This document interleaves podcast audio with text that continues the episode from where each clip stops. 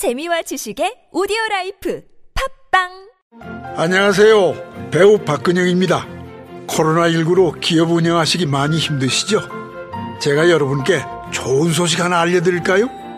정부에서 고령자 친화기업 설립을 지원한다고 합니다. 고령자를 다수 채용하는 기업에게 최대 3억 원까지 지원한다고 하니 기업에 정말 큰 보탬이 되겠죠? 2021년 1월부터 6월까지 고령자 친화기업 사업에 참여할 기업을 상시 모집합니다. 자세한 내용은 한국노인인력개발원 홈페이지를 확인하세요. 문의 1566-0151. 이 캠페인은 보건복지부가 함께합니다.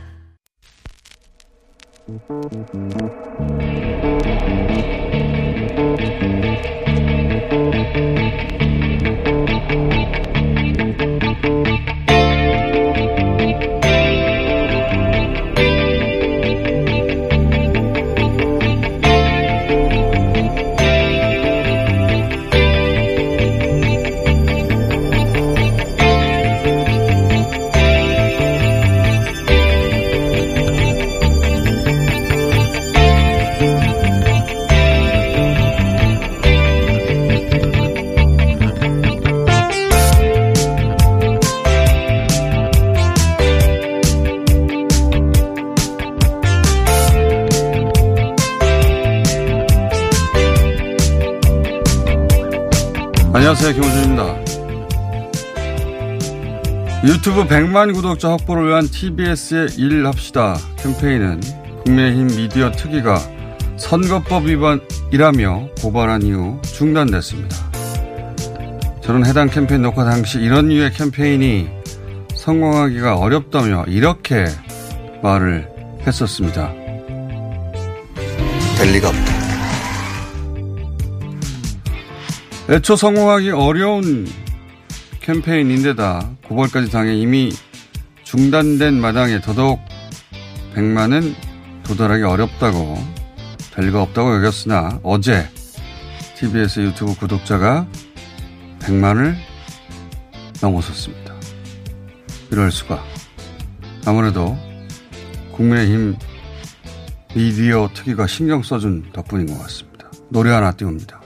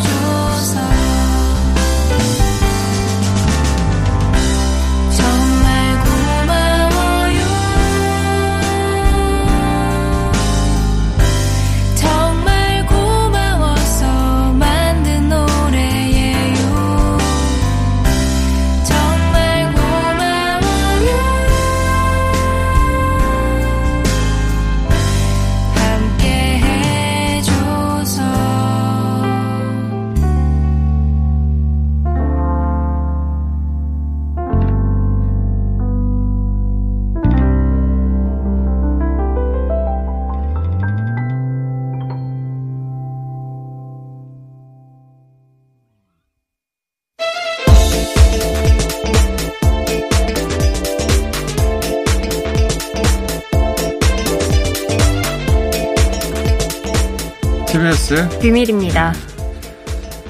몇 달 동안 구독자 정체를 겪고 있었고, 네. 그러니까 이제 그런 캠페인을 기획했는데, 그런 캠페인이 애초 잘 될 리가 없다고 저는 실제로 생각을 했고, 그리고 캠페인을 하고 나서도 몇 달 동안 안 늘었어요. 네. 거의 안 늘었는데, 미디어 특위가 고발한 이후에 몇 달을 정체했던 구독자 갑자기 늘기 시작해서 공이 큽니다. 예, 급기야 어제 100만을 넘어섰고, 그래서 그 마음을 담아서 노래를 찾아듣더니 그런 노래가 이미 있더라고요. 정말 고마워서 예, 만든 노래 함께 해줘서 고맙다. 이해합시다 캠페인을 이제 해야 되겠어. 200만을 목표 이해합시다 캠페인. 이 국면이 진행을 하면 자, 이해합시다 캠페인을 아무래도 TBS에서 사장님께서 하자고 하지 않겠나. 고발은 고발이고 고만 건 고만 거니까 자, 노래 들려드렸습니다.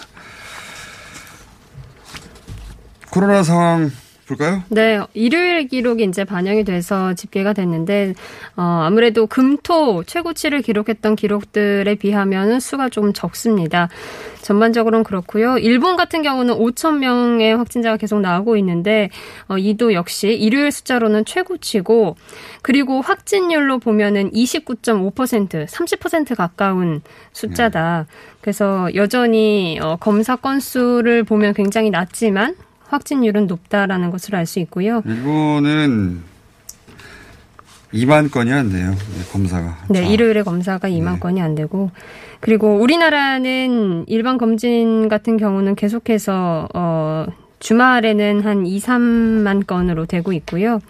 어 일요일에 이제 집계돼서 어제 발표된 확진자 국내 발생은 일요일도 366. 우리는 4만 건 됩니다. 거의. 그렇습니다. 네.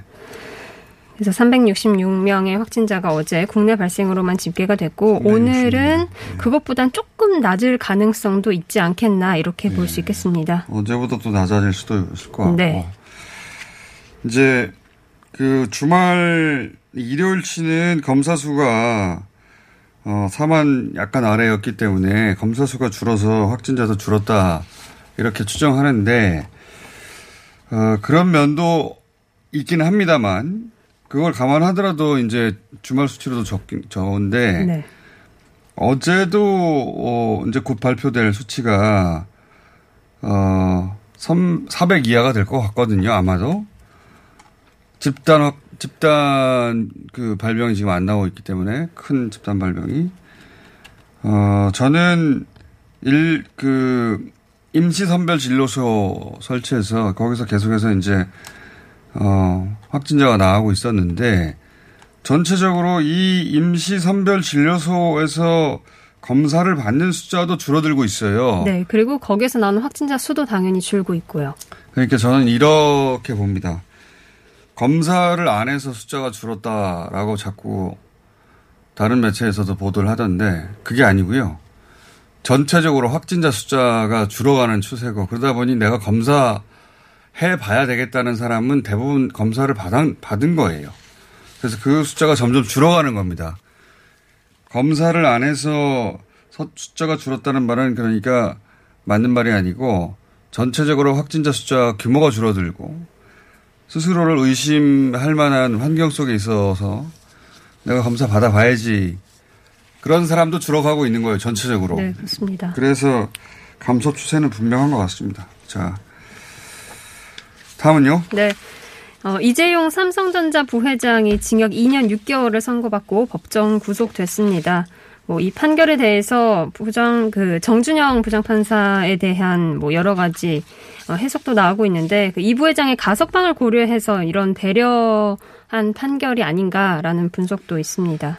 이 판결에 대해서 예, 시민단체라든가 또 여러분들이 86억이라는 뇌물 액수에 비해 형량 2년 6개월 그리고 뭐 가석방까지 고려한다면 1년이요 좀못 네. 미치게 360일 가까이 350 며칠을 살았기 때문에 2년 6개월에서 빼면 이제 1년 6개월 남고 그렇습니다. 거기서 전체 3분의 2를 살면 가석방 요건이 돼서 아마도 대략 8개월 이후에 가석방 이 가능하도록 판결 내려준 것이기 때문에 형량이 너무 적다라고 비판하시는 분들 있고 법만 고려하면 그 비판이 맞습니다.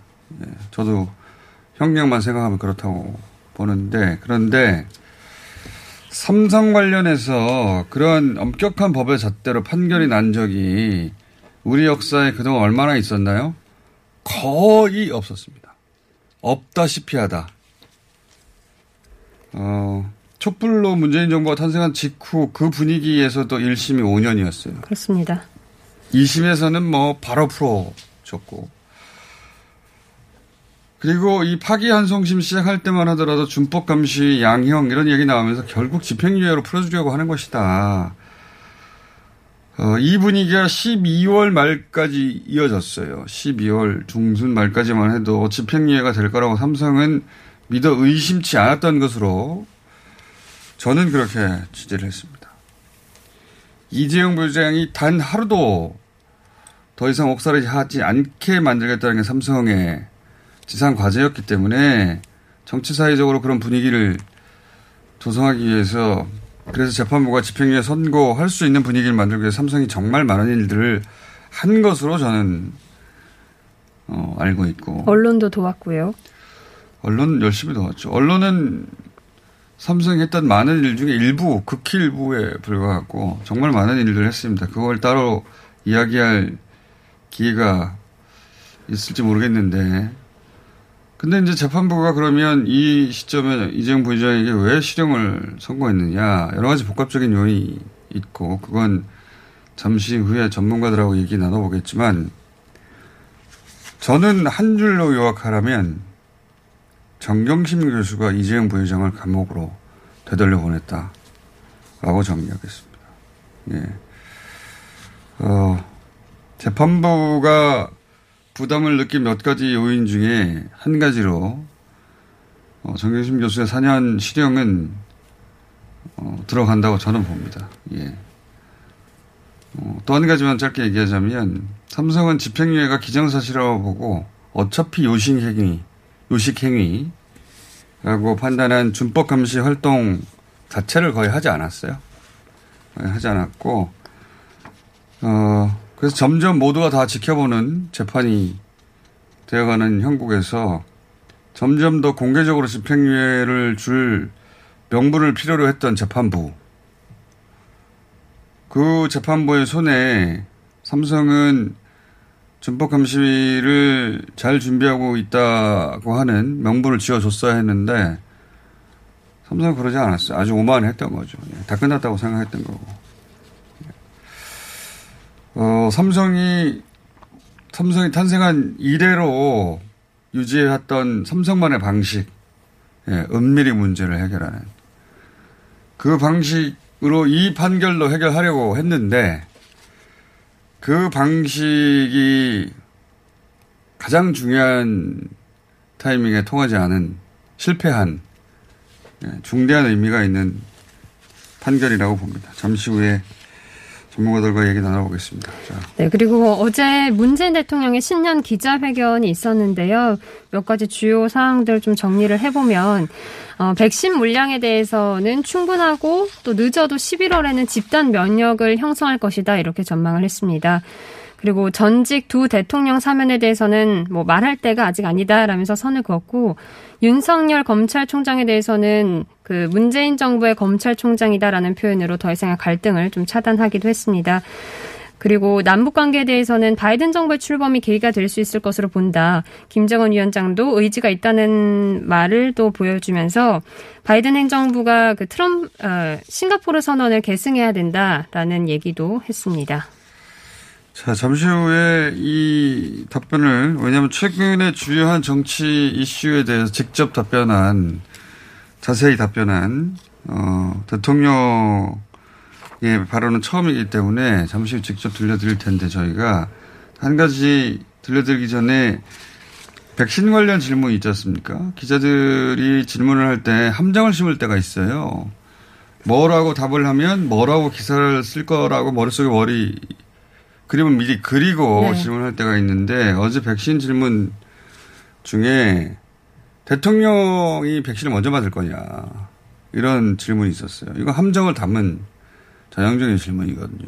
예를 들어서 어 뭐 안 맞겠다고 하면 대통령 조차 불안해하는 백신 안정성 뭐 이런 프레임이 가능한 겁니다. 그렇죠. 맞겠다고 하면 이제 공무원들이 백신을 먼저 맞는다 라는 프레임도 가능하고 그 답변에 따라서 프레임을 여러 가지로 비틀 수 있는 소재예요. 그런 문제는 이 함정의 수준이 너무 유치했다는 거예요. 대통령이 베타 테스터도 아니고 대통령이 먼저 맞아야 되는 게 중요한 게 아니잖아요. 질문의 수준이 되게 저는 유치했다고 보는데 함정의 수준이 의도도 분명하고 자 직접 들어보시겠습니다. 몇 가지 답변에 대해서 먼저 백신 관련해서 이 질문에 대해서 대통령이 어떻게 답변했는지 들어보시겠습니다. 우리나라는 이 독감 백신 접종률이 매우 높은 나라입니다. 세계적으로. 어, 그래서 저는 이 코로나 백신도 어, 우리 국민들이 방역 당국을 신뢰하고 나는 많이들 접종하실 것이라고 생각합니다. 저는 대통령을 비롯한 공무원들은 방역에 종사하는 공무원들을 제외하고는 굳이 우선순위가 될 필요가 없다고 어, 생각합니다. 에, 우선순위자들부터 먼저 접촉하고 나중에 일반 국민들과 함께 에, 접종하면 충분할 것이라고 생각하고요. 다만 만약에 정말 어, 백신에 대한 불안감이 아주 높아져서 어, 백신을 어, 기피하는 상황이 되고 그렇게 해서 뭔가 솔선수범이 필요한 상황이 된다면 저는 뭐 그것도 어, 피하지 않겠습니다. 자, 이렇게 답변을 했고, 어, 사면도 한참 논란이 됐었는데, 사면에 대해서 입장을 직접 밝혔습니다. 그 선고가 끝나자마자 돌아서서 사면을 말하는 것은 어, 저는 비록 사면이 대통령의 권한이긴 하지만 어, 대통령을 비롯해서 정치인들에게 그렇게 에, 말할 수 있는 권리는 없다고 어, 생각을 합니다. 하물며 과거의 잘못을 부정하고 또 재판 결과를 인정하지 않는 차원에서 어, 사면을 요구하는 이런 움직임에 대해서는 에, 국민들의 상식이 어, 용납하지 않을 것이라 생각하고 저 역시 받아들이기가 어렵습니다. 자, 사면 관련해서도 직접 입장을, 결국 사면권은 대통령의 권한이니까 본인이 발언을 한 것이고요. 자, 그리고, 어, 검찰과의 갈등 문제 법무부와에 대해서도 직접 입장을 처음 밝혔습니다.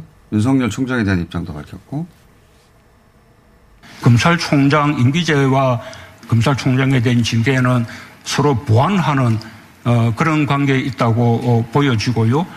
그런 법무부 장관의 어, 검찰총장에 대한 징계에 대해서 어, 사법부가 집행정지 결정을 내리고 징계 적격성 여부에 대해서는 본안에서 판단하겠다. 이렇게 에, 하는 것도 지금 상권 분립이 제대로 어, 이루어지고 있고 대한민국의 민주주의의 어떤 원리가 아주 건강하게 작동되고 있다는 것을 어, 보여주는 것이라고 생각합니다. 에, 윤석열 총장에 대해서는 여러 가지 어, 평가들이 있지만 어, 저는 뭐 저의 평가를 한마디로 말씀드리면 그냥 문재인 정부의 검찰총장이다. 에, 그렇게 에, 말씀드리고 싶습니다. 에, 그리고 윤석열 총장이 에, 뭐 정치를 염두에 두고 어, 정치할 생각을 하면서 지금 검찰총장 어, 역할을 하고 있다고 어, 생각하지 않습니다. 자, 어, 이 갈등에 대해서 처음 직접 입장을 밝혔고요. 그리고 마지막으로 어, 바이든 정부 출범하면서 이제 예, 북미 남북 대화 어떻게 할 것이냐 관련 질문에 대해서는 그 기준점 출발점 같은 걸 제시했습니다. 들어보시겠습니다.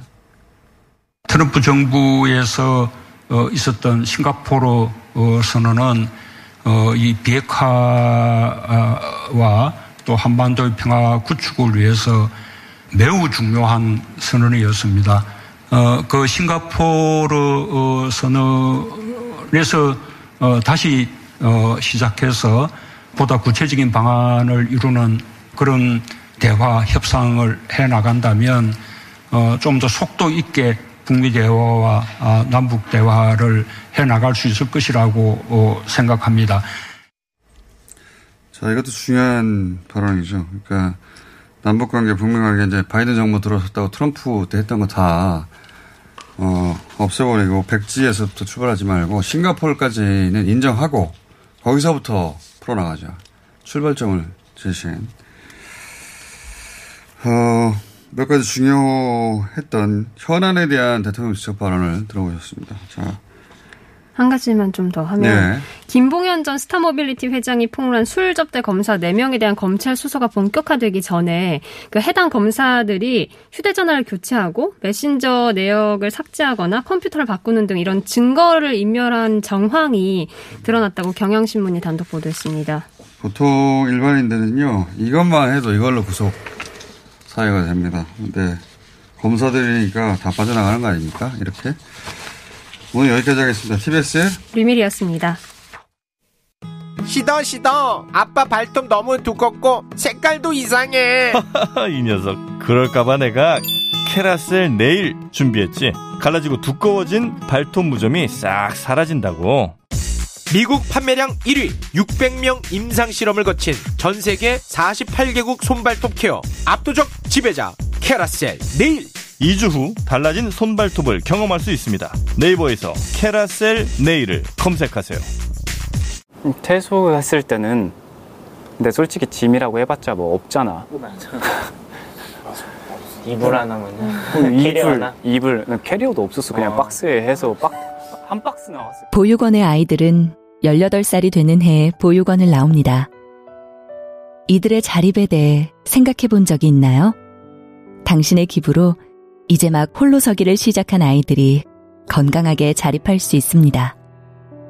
18 어른 캠페인에 기부해주세요. 아름다운 재단. 요즘에 장원 오빠 멋있어 보이더라. 옆에 가면 좋은 향이 나는데 너무 끌려. 그치 그치 내가 좋아하는 명품 향수 쓰는 것 같더라고 역시 남자는 향기가 중요해 형, 형이 쓰는 향수 뭐예요? 비싼 거예요? 아니, 룩백 쓰는데? 고가의 명품 향수를 합리적인 가격에 즐길 수 있는 룩백 perfume mist. 잘 나가는 명품 향을 한 번에 즐길 수 있어. 2 플러스 1 행사 중이라 더 저렴해. 남자는 향기로 기억됩니다. 검색창에 룩백을 검색하세요.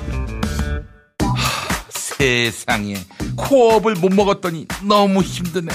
바빠서 새로 주문할 시간도 없고 아 큰일이야. 김엄마 같은 분들을 위한 코어업 정기배송 2 플러스 2 이벤트. 코어업이 정기배송 서비스를 시작합니다. 한 번 신청하면 코어업이 떨어지기 전에 알아서 보내드립니다. 페루산 마카와 멀티비타민을 한 번에 코어업. 정기배송 신청하면 2 플러스 2 편리함 2배 선물 2배. 검색창에 코어업 검색하세요. 뉴스의 진심. 안심 등심인 남자 김어준입니다. 가자.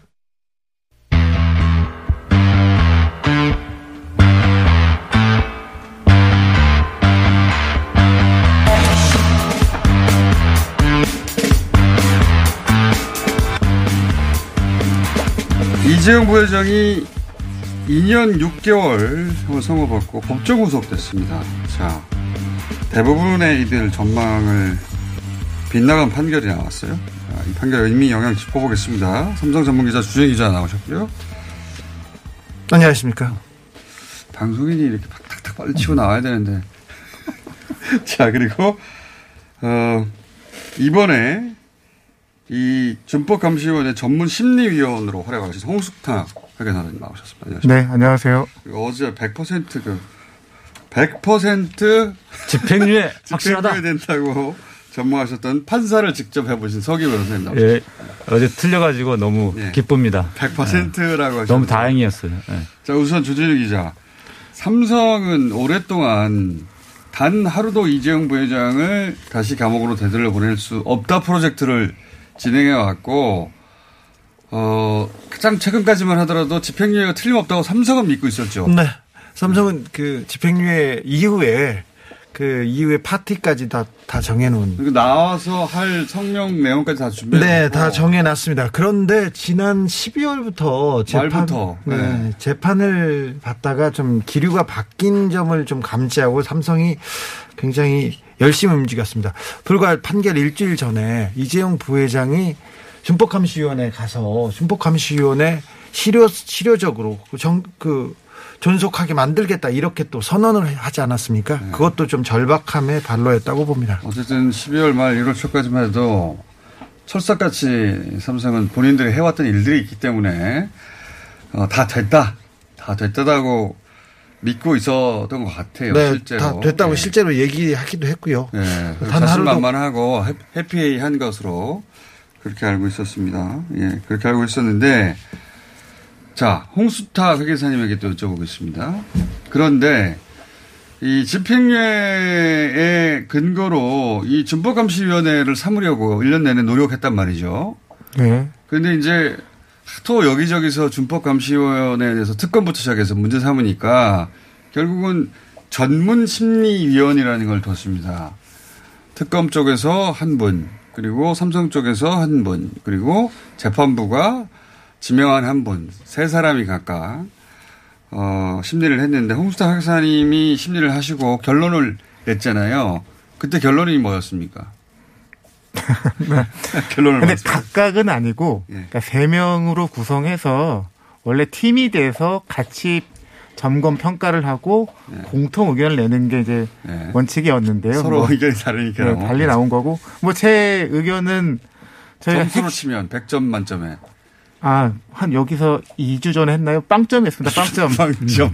완전 빵점을 줬고 왜냐면은 이제 어 기준 그러면 이게 잘 되고 있냐 없느냐 잘 될 것이냐 이런 기준이 있어야 하는데 네, 크게 여러 가지가 있었지만 두 가지를 문제를 지적하셨어요. 하나는 위험이 유형, 유형화 아니, 말이 뭐 어렵다고 하셔서 쉽게 얘기하면 예상하자인데 예상하자. 그렇죠. 네. 예상을 이런- 이런- 해야만 길목을 지킬 수 있으니까 무슨 불법 행위를 할지에 대해서 예상을 하자. 음. 이 리스크 관리 기본입니다. 두 번째가 이제 그래서 그거를 일반 직원한테는 적용할 수 있겠지만 최고 경영진한테 적용할 수 있느냐. 똑같이 하자. 예, 이재용 부회장 그럼 보직 해임할 수 있느냐 한마디로 말하면 이 두 가지 기본 중에 기본이고 나머지도 있지만 이 두 가지를 기준으로 이제 준법 감시회를 봤더니 빵점 나왔다는 거 아닙니까? 네. 근데 보고서가 각각 나왔지만 그 두 가지가 기본적이다, 최소 요건이다, 음. 핵심이다라는 것은 또 합의가 이루어져서 보고서 앞부분에 쓰였었거든요.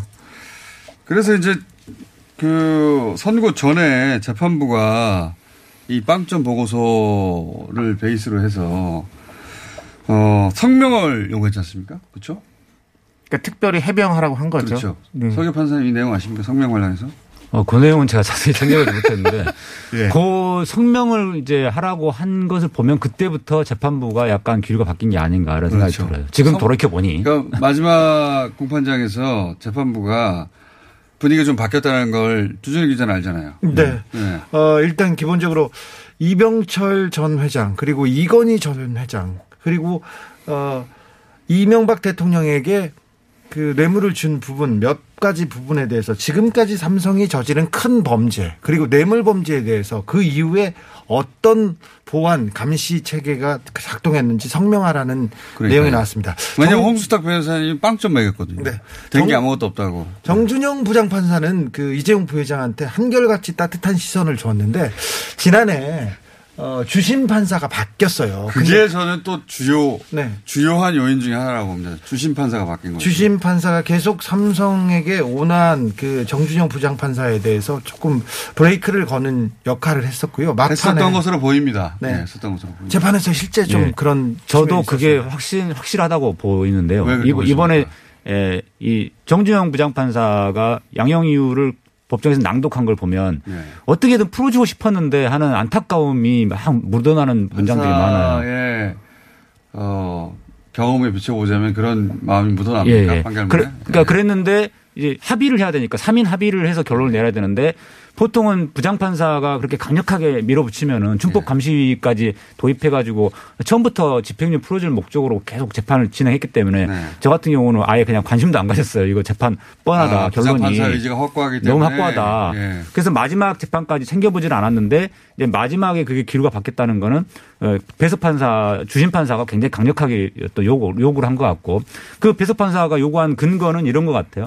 작년 이제 9월 달에 그런 삼성 바이오로직스 증거인멸과 관련, 아니, 분식회과 관련 거, 그 다음에 경영권 불법 승계 관련해서 기소가 따로 됐지 않습니까? 어, 그 다음에 또 증거인멸로 구속됐다가 재판까지 받았던 분이 집행유예 풀려난 어떤 백상봉가 이분이 다시 또 복귀를 겨- 경영 일선에 복귀하고 네. 이런 것들을 보면 에, 이게 삼성이 제대로 준법 감시 제대로 지킬 리가 없다라는 그 주심, 주심 판사의 강력한 항의가 있었을 것으로 보이고 상식이죠.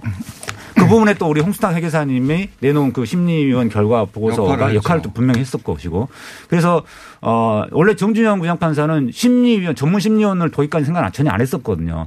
그냥 준비 감, 준법 감시 위원회로 해서 그걸로 이제 집행유 프로를 했던 건데 기피 신청이 들어가고 강력하게 항의가 들어오면니까 특- 특검의 어쩔 수 없이 역할이었습니다. 뭔가 전문 심리위원 제도라도 만들어서 이렇게 모양새를 갖췄는데 그리고 세 명을 했지만은 사실은 어차피 예, 홍순탁 회계사님은 빵 좀 줄 거를 예상을 하, 고서도 빵점까지는 예상 못 하셨을걸요? 못 근데 하셨을걸요? 이제 38 가- 점. 어차피 양쪽이 하나씩 이제 저, 어, 전문 심리원을 두니까 어, 마지막 재판부가 직권으로 이제 지명한 강일원 심리위원 이- 이분의 의견대로 이제 하려고 했던 거였거든요.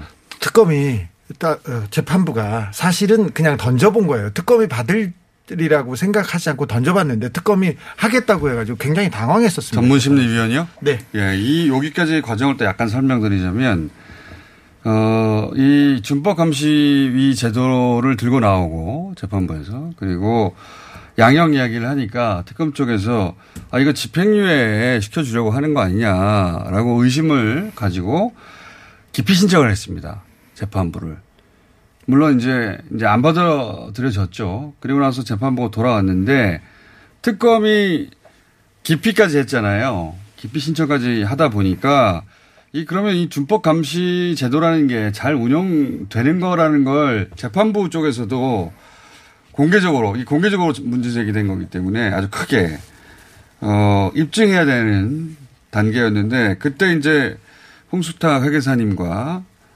어 삼성 쪽의 모 회계사님, 아, 모 김경수 변호사님, 변호사. 예, 김경수 변호사. 굳이 이름을 말씀하시니까. 김경수 변호사님. 그리고 이제 그 어, 헌법재판관을 하셨던 강일원. 강일원. 어 이 세 분이 이제 투입이 돼서 각각 자신의 전문 어 성을 발휘해서 홍 회계사님은 일부러 편견을 가지고 빵점을 주려고 한 게 아닙니다.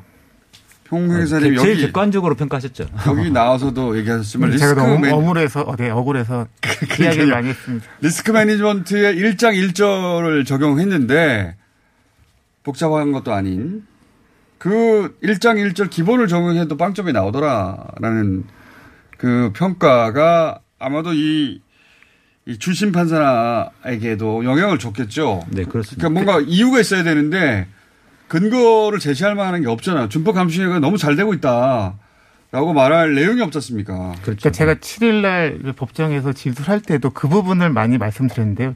제가 특검 추천이었지만 결과적으로는 재판부가 선임한 전문 심리위원이었고 재품- 재판부가 원했던 절차대로 했는데 재판부가 그리고- 요구한 대로 했어요, 그대로. 예, 그 예. 절차대로 했을 뿐인데 결과가 빵, 팩트가 그런데 어떻게 할 거냐. 그러니까 빵점이 그 나왔는데. 말씀을 집중적으로 드렸고 만약 나중에 문제를 바꿔서 점수를 좋게 해주는 거에 대해서 재판부가 인정하실 수 있느냐라고 여쭤봤죠. 저는 이제 그때 어, 질문도 그때 강상욱 주심께서 하셨는데 그 7일날 질문의 질문에서도 재판부의 그 재판부가 이 전체 과정을 정확히 이해했다 생각이 들었고요. 아까 말씀드린 21일 성명 사항에서도 재판부가 정확히 이해하고 있다. 그 여기서 다 저는 삼성이 큰 실수를 했다고 보는 게 삼성은 이 전체를 요식행위로 본것 같아요. 만약에 이 준법감시위원회가 정말로 재판 과정에서 양형의 기준이 될 만큼 중요한 사안이었다면 열심히 준비했어야 되거든요. 준비 안 했어요. 준비 안 하니까 내놓을 게 없잖아요. 내놓을 게 없으니까 빵점 받은 거예요. 오만했던 거지. 삼성은 끝난 일이라고 본 거지 이거에. 예. 그렇죠? 네, 그런 측면이 있습니다. 그런데 이제 작년 삼성은 자신했습니다. 끝까지. 네. 근데 작년에 또 이런 재판부를 심리적으로 압박했을 것이 여러 가지 판결이 있었습니다만 12월에 12월에 결정적인 변수가 있습니다. 12월에 제가 뉴스공장에 나와서 그 얘기를 하고 싶었어요. 그래서 김호준 총수한테 계속 얘기를 했는데 김호준하고 저하고 격리된 거예요. 그래서 삼성 너무 좋아했어. 자가격리. 자가격리로 방송을 못 하는 거예요. 그때 할 타이밍은 그걸 못했어요. 아유 어떻게 얘기했는데 그래서 제가 주진우 라이브에 전화 인터뷰를 제가 했어요. 그러면서 어, 이재용 재판에서 재판에서 가장 결정적인 변수가 될 것은 조국 전 장관이다. 정경심 교수 재판 이다. 네. 정경심 교수 재판에서 표창장 위조로 4년을 받았어요. 이게 이게 게- 굉장히 큰 영향을 적어도 재판부에는 줬습니다. 표창장 따위로 저는 계속 따위라고 표현하는데 표창장 같은 걸로 무려 4년이 나왔는데 왜냐 86억이란 말이죠.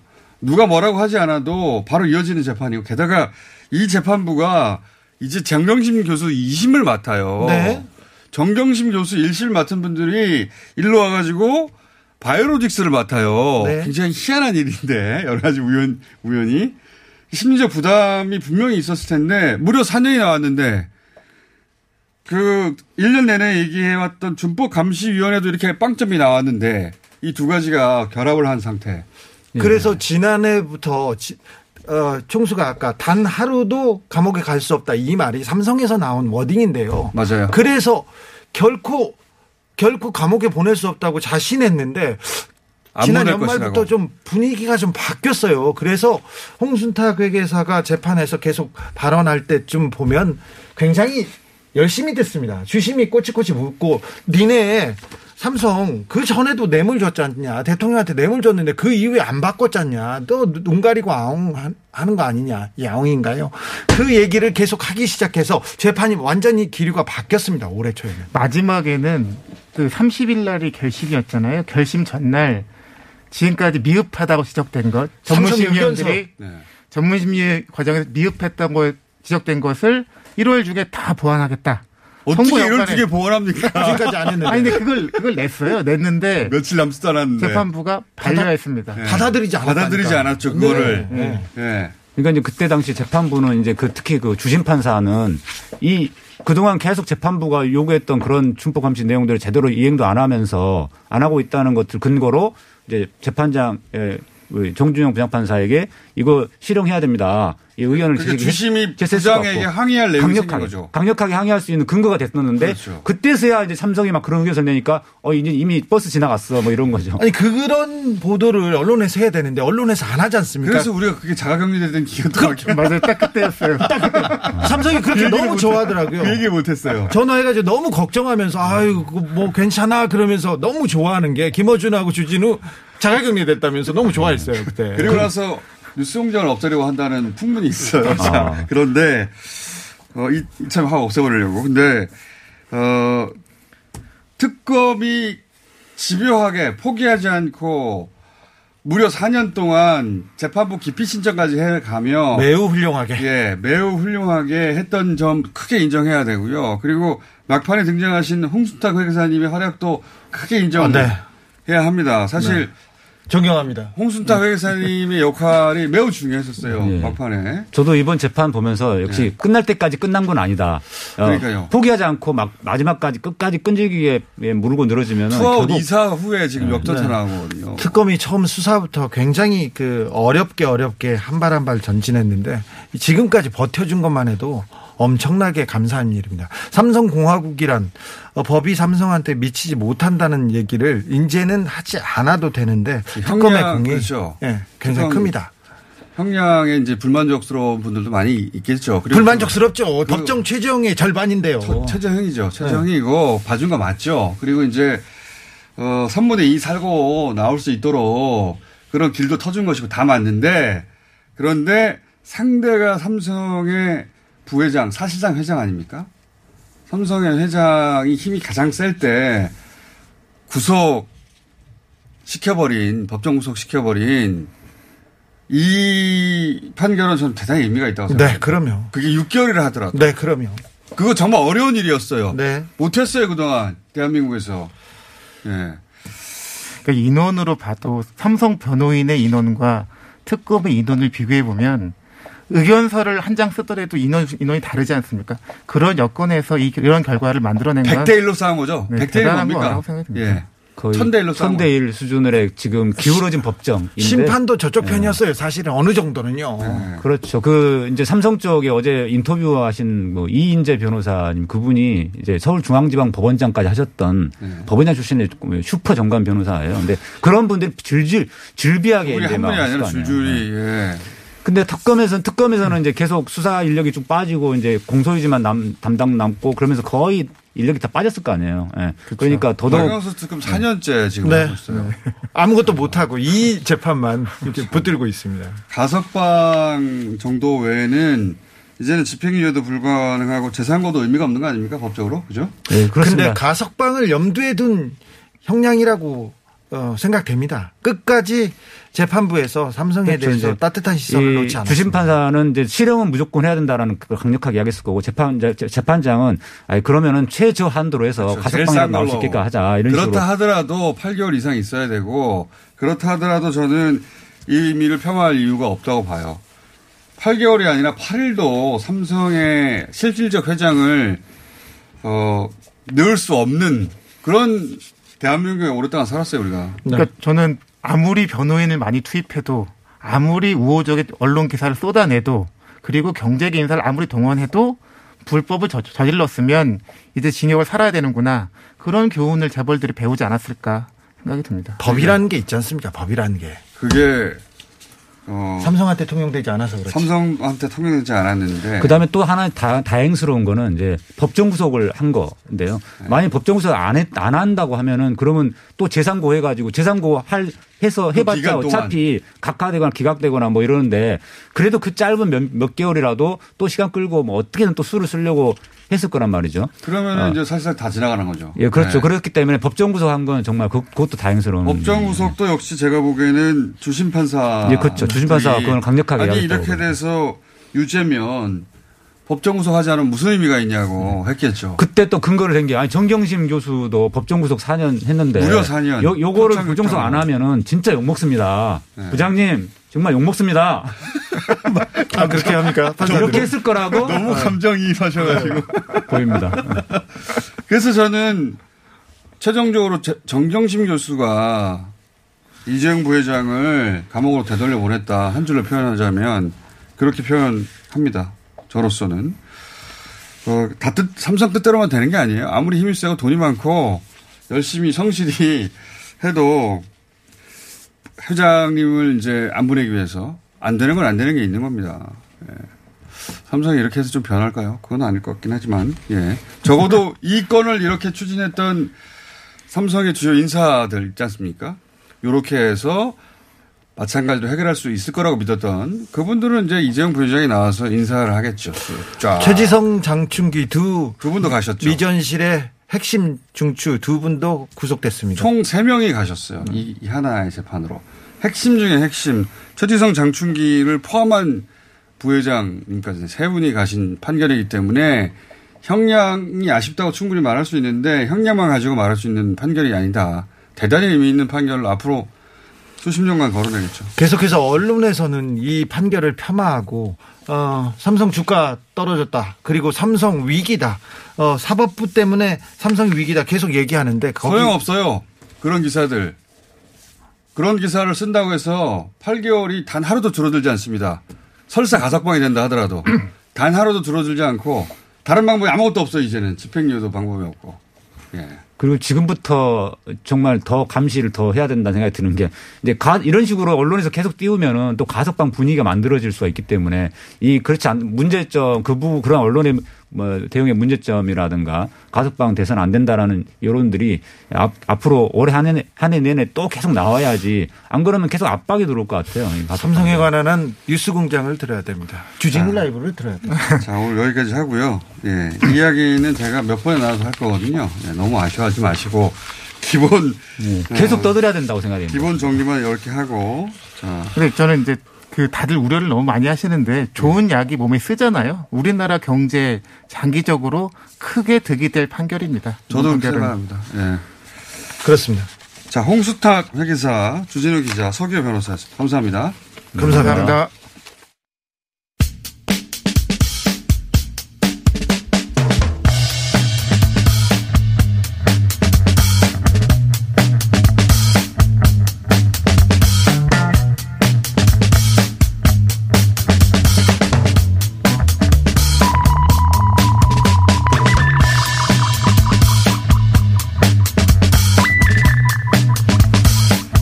라임 옵티머스 사건. 분명히 두세 달 전에는 어마어마한 뉴스로 취급을 했는데 정치권 이야기가 빠지고 났더니 어, 사건의 사이즈, 소위 경제적 규모는 그대로 있는데 모두들 예, 어, 관심을 꺼버렸는데 그 가운데 관심을 끄지 않은 팀이 있습니다. KBS 시사 직격 최지훈 PD님 모셨습니다. 안녕하십니까. 예, 안녕하십니까. 금요일 밤 10시에 KBS ATV 시사 직격의 최지훈 PD입니다.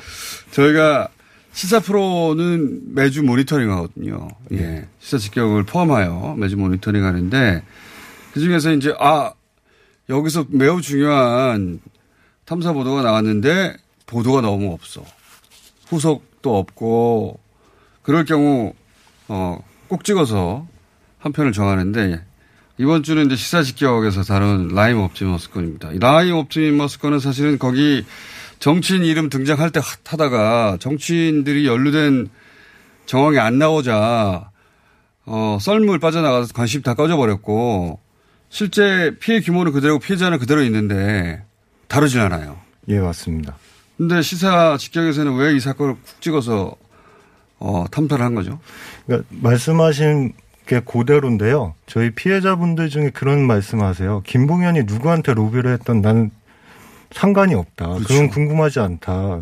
왜 그것만 초점을 맞추냐. 음. 이런 말씀을 많이 하셨어요. 진짜 실제로 한 2조 원대 두 펀드 합쳐서 2조 예. 원대 피해고 피해자들도 많은데 피해자들 목소리가 없어서 거기에 좀 방점을 맞추고 취재해야겠다라고 생각했습니다. 피해자의 목소리 그리고 그렇다면 그 소위 이제 정계 로비라고 하는 요소를 뺀 이 사안의 본질이 뭐냐, 무엇 때문에 이런 일이 벌어졌냐 큰 틀에서 이걸 짚으신 거잖아요. 예, 맞습니다.